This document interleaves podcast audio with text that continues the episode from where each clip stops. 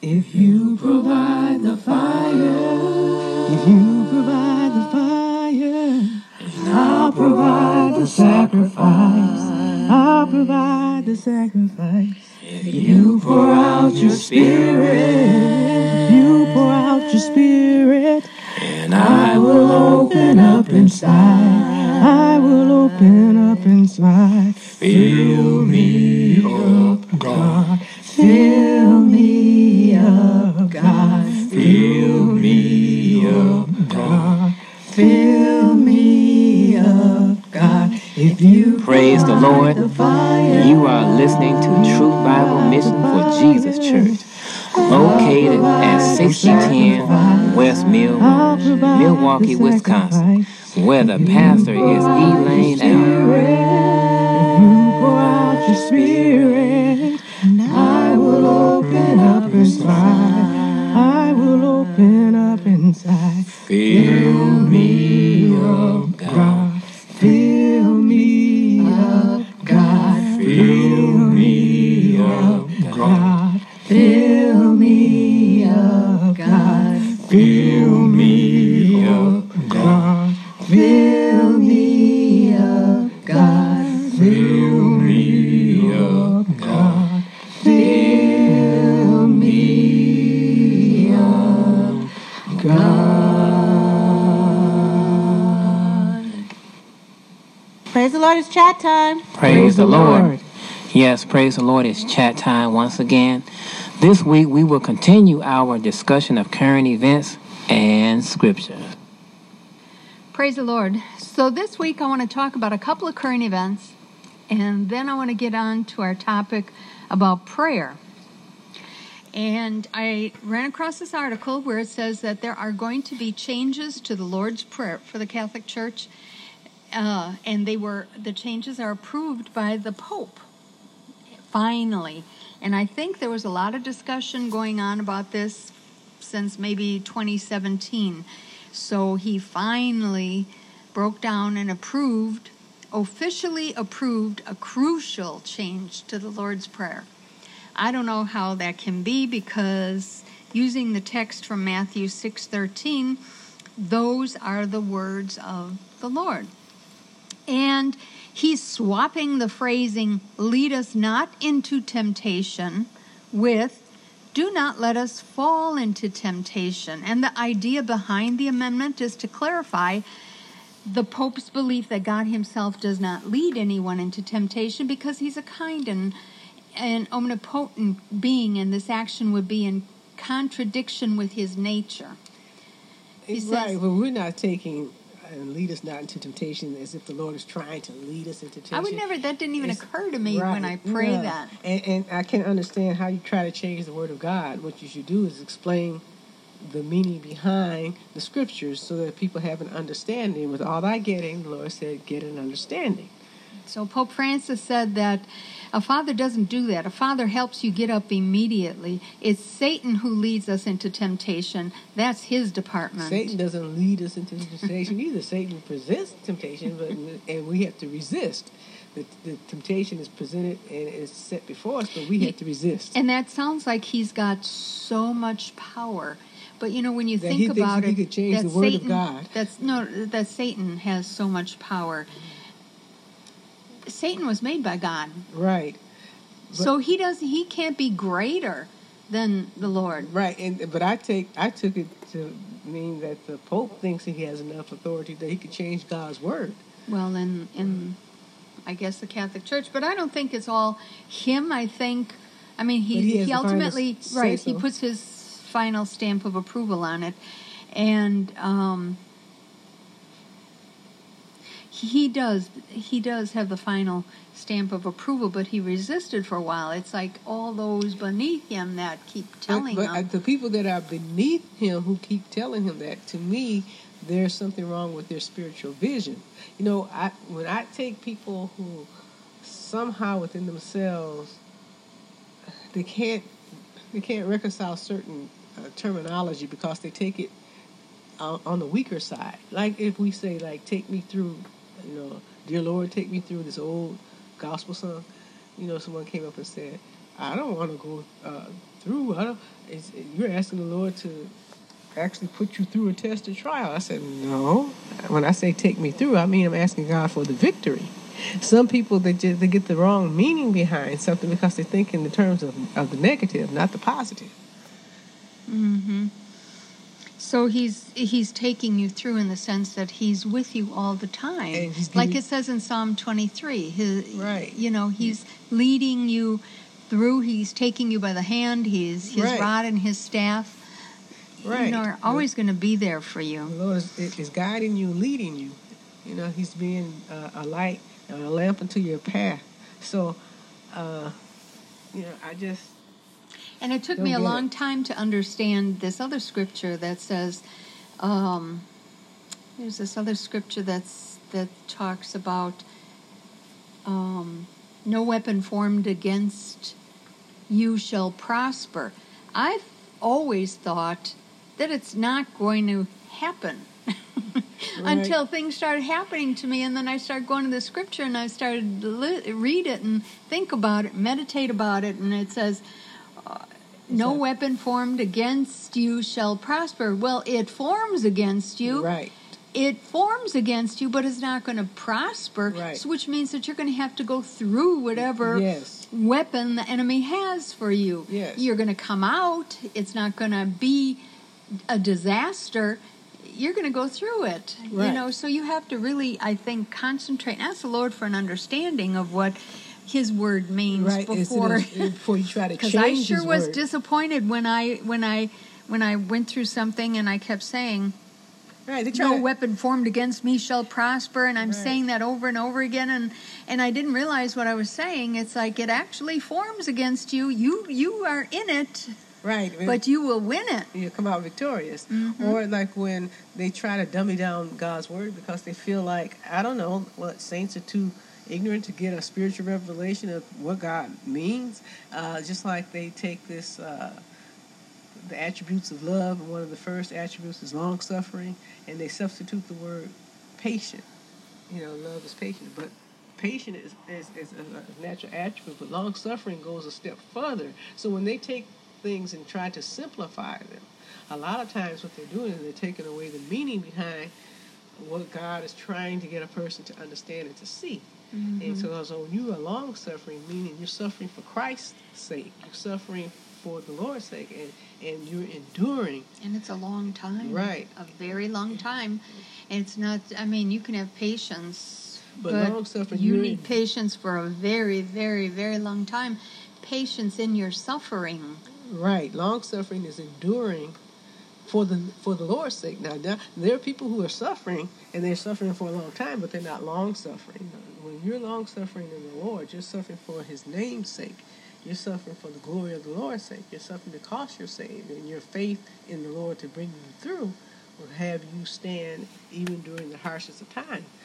Long suffering encompasses patience, but patience is not the same thing as long suffering.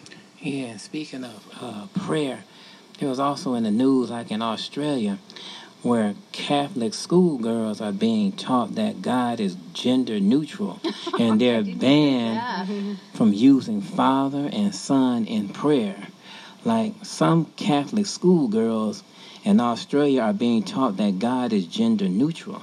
They're banned from using the words Lord, Father, and Son in prayers in efforts to be gender inclusive. They were saying like these top-tier Catholic schools, which charge up to $40,000 a year, are teaching their students to use gender-inclusive language when referring to God. So, for example, students that are in these Catholic schools, they are taught to use gender-neutral language such as God-self in place of himself.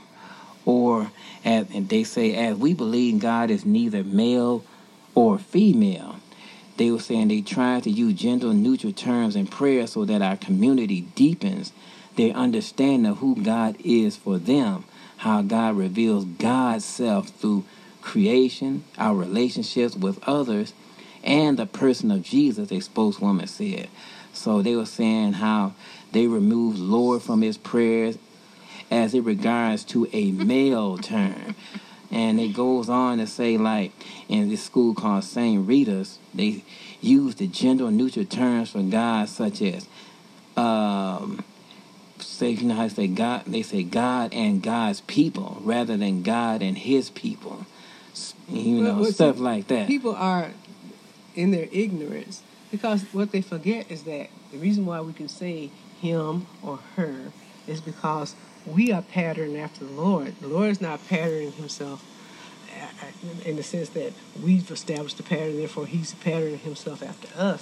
We are patterned after the Lord. The Lord has established the genders of male and female, because there is a spiritual role for those types of models that the Lord has given us. And they are so ignorant spiritually that they can't get beyond flesh. They can't see in the spirit. They there is no spirituality in them, because they're so busy pleasing people and making sure that they get money and the whatever it is that to keep their schools running, to keep their churches running, to keep whatever is necessary. So there's no spirituality in that whatsoever. Right. They're just including all people because they're afraid of being left with only a few students to teach, or a few people in church, or, you know, it's not because they want to serve God. It's not because they are afraid of what the Lord would do. They don't stand in awe of him.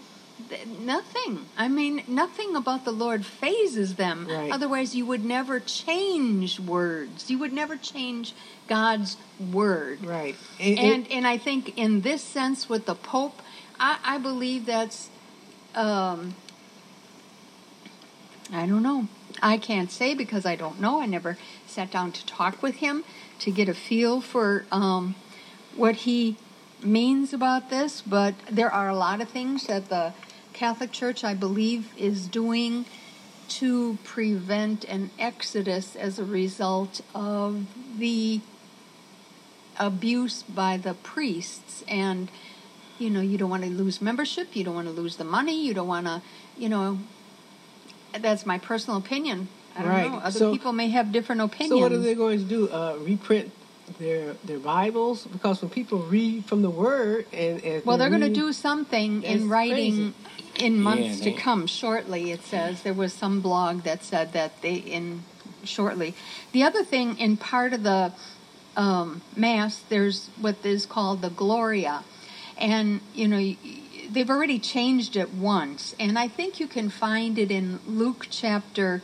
I think it might be in chapter 2 where the angels come to the shepherds and they say, peace on earth to people of goodwill. It used to say something. They said, I mean, at one time the Catholic Church said, and they changed it to peace on earth to people of goodwill. And now they're going to change it to peace on earth to people beloved by God. I mean, I don't get what the purpose is. I don't understand. It's irritating. Right. This play on words. Right. And I don't understand it either. And I don't understand how a person can teach and not recognize the full spiritual implication of when the Lord says in the fullness. There is such a thing as, because we are patterned after the Lord. When he says Father, you know, when he talks about Father, and they don't want to use the word Father because it implies it's a male, but your heavenly Father, there is an attribute that's attributed to being head of household, to being the giver. You know, when your name gets carried on, there is an attribute to being a father. There's an attribute to being a mother. There are certain traits. And how they get around spiritually, how they can get around that, they can't understand the fullness of the Lord. It's impossible, because when he says Father and he says Son as the Christ, son, not daughter, you know. So there's a reason why there are certain attributes that are attributed to it. So I don't know. What do they do when they talk about the male child that opens up the womb of a person being So that child is being male is consecrated unto the Lord, is looked at as being special because he's the firstborn male. How do they get around these things? I have no. Well, I don't even know if they know how to get around it. Yeah, they'll come up with something. Yeah. In this article, they was also saying that God is not a father in exactly the same way as a human being a father. God is not male or female. God is not definable. It is extraordinarily important as Christians that we remember that the definite revelation of who God is was not in words, but in the Word of God, who we call Jesus Christ. We can't pin God down. It is in words because He is the Word. He's the living Word. And the fact that our concept of fatherhood comes from the Lord.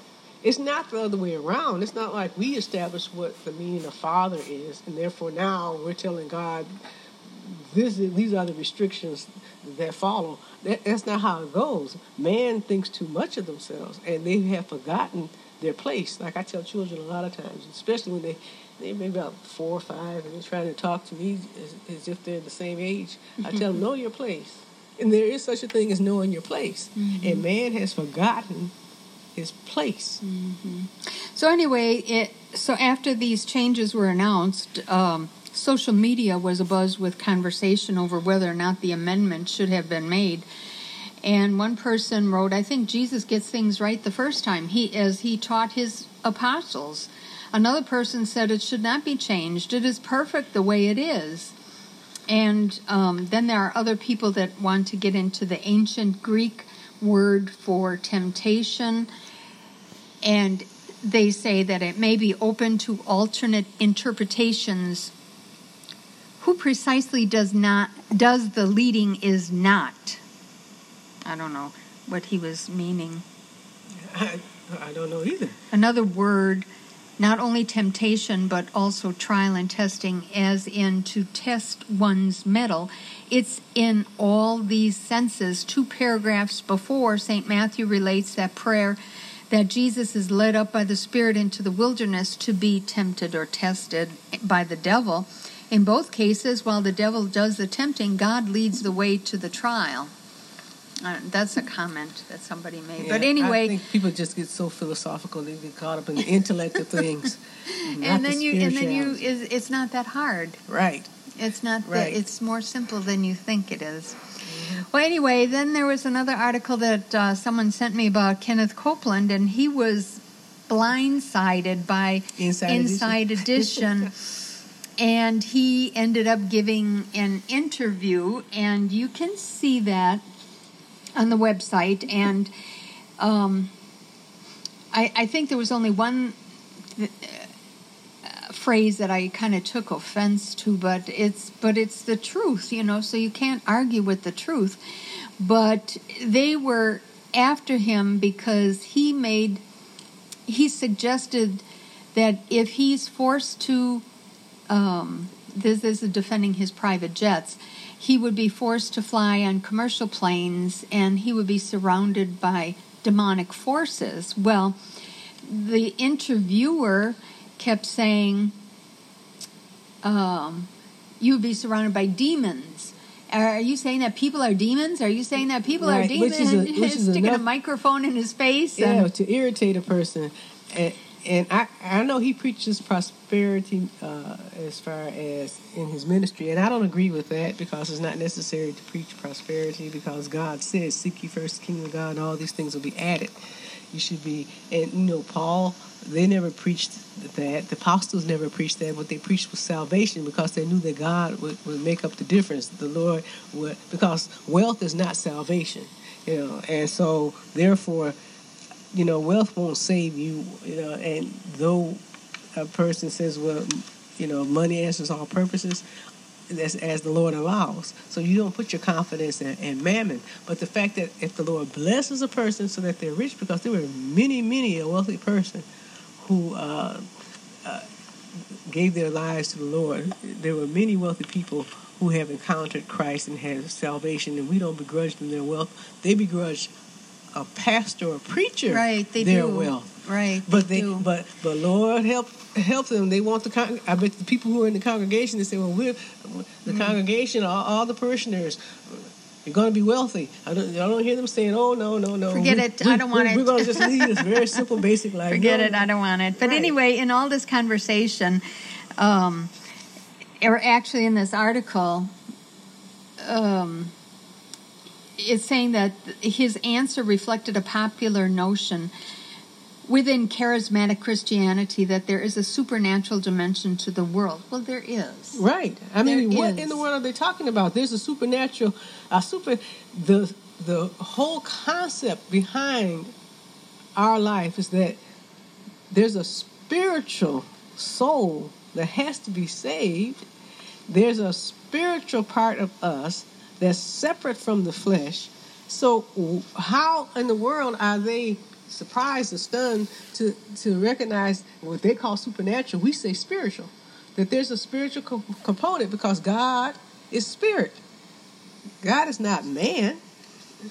And then in the interview, she was referring to his clothes. You like very nice clothes. Well, anybody then he said, well, everybody does. I think what his problem is, first of all, he shouldn't be preaching prosperity. But the other thing is he was trying not to be insulting because she was annoying. See, I saw the interview. She tries to put words into your mouth, and then not really give you time to answer, because if you blindside a person, it's going to take longer for them to respond than if you gave them prepared questions, gave them a list of questions, said we're going to be asking these things. But she didn't do that, so she blindsided him. He was getting into a vehicle, and she just ran up on him and just caught him by surprise. But the thing that I guess I didn't care for is that part of it said that, he said, when she was talking to him about his clothes and how much money he has, he did say, I am a very wealthy man. Which he is. He is, but I don't know if I would have said that. That's not her business. But a lot of things weren't her business. Well, he told her it wasn't her business. He said, but I'll answer it anyway.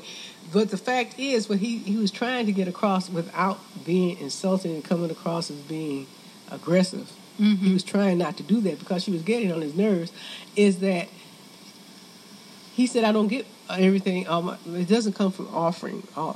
He said, I have natural gas resources on my land. He said, I bet you didn't know that. And so he's trying to say the Lord has blessed him. That what I have a problem with, what I had a problem with, was his trying to separate the blessings of the Jews as God's people from the promises that he made Abraham. He calls it the Abrahamic promise. Not the Jewish promise, but Abraham is the father of the Jews, and we are grafted in. So therefore, yes, it is a promise to the Jews as well, because we are, and he says that we are the seed of Abraham too, because the Lord said so, that, we are grafted into that inheritance. I said, yes, but here's the thing. We're grafted in. They are natural, so I don't like the fact that he tried to separate that. Something means something's wrong with that, and that he's preaching to the people, well, he promised this to Abraham, the wealth, and therefore is also our heritage as well. But it's first spiritual for us, then natural, and therefore there's no need to have to try to preach a person's wealth into existence, because God will take care of that. We should be concentrating on getting the gospel out there, the fact that a person needs to be saved, the fact that you can have all the money in the world, but that's not salvation. You can give to all the charities in the world, because he named the millions of dollars that they donate to the poor. I said, but that's still not salvation. I'm not saying God won't bless you for giving to charities. God won't bless you for doing nice things, because God is gracious, and he's merciful, and he will not deny himself. He will bless you for your generosity. But it's not salvation. And so we have to get out there to the people and tell them, get the word out that you need to be saved. You need to have that relationship and that connection with God so that he can transform and renew your mind, that he can save your soul, that you can actually have peace in your heart. Your conscience can be cleansed. You can have a brand new conscience. You can have a relationship with the Lord so that he calls you his son or his daughter, that you be joint heirs with Christ. That's what we need to be getting, because everything else, all this natural stuff, will take care of itself. and that there is hope out there, and that there is hope through Jesus Christ. Right. When you're in the world, you have no hope. Right. As Second Corinthians said, or Colossians, one of those books say, when you're in the world, you don't have no hope. Right. And you won't have peace, and your standard you resort to violence, to giving over to wrath, to being a slave to lust, to being covetous, envious. And he said, murderers, liars, thieves. So the bottom line is what it says in Matthew chapter 6, I think it is, where the Lord says, seek ye first the kingdom of God and his righteousness. Yeah, Matthew 6:33, yeah. And all these things will be added to you, meaning that you don't have to worry about what you're going to wear, what you're going to eat, who's going to take care of you. You don't have to worry about any of those things. Right. Just seek ye first the kingdom of God and his righteousness. Right. And everything will be taken care of. Right. And when the type of house, the type of car, the house you live in, or the car you're driving becomes more important to you, or what people think, than God's word. Then you have reverted back to what the Lord calls being a Gentile. Talking about spiritually being a Gentile, because those are the things He says. A Gentile is non-Jew, right? A Gentile is, and spiritually is not holy.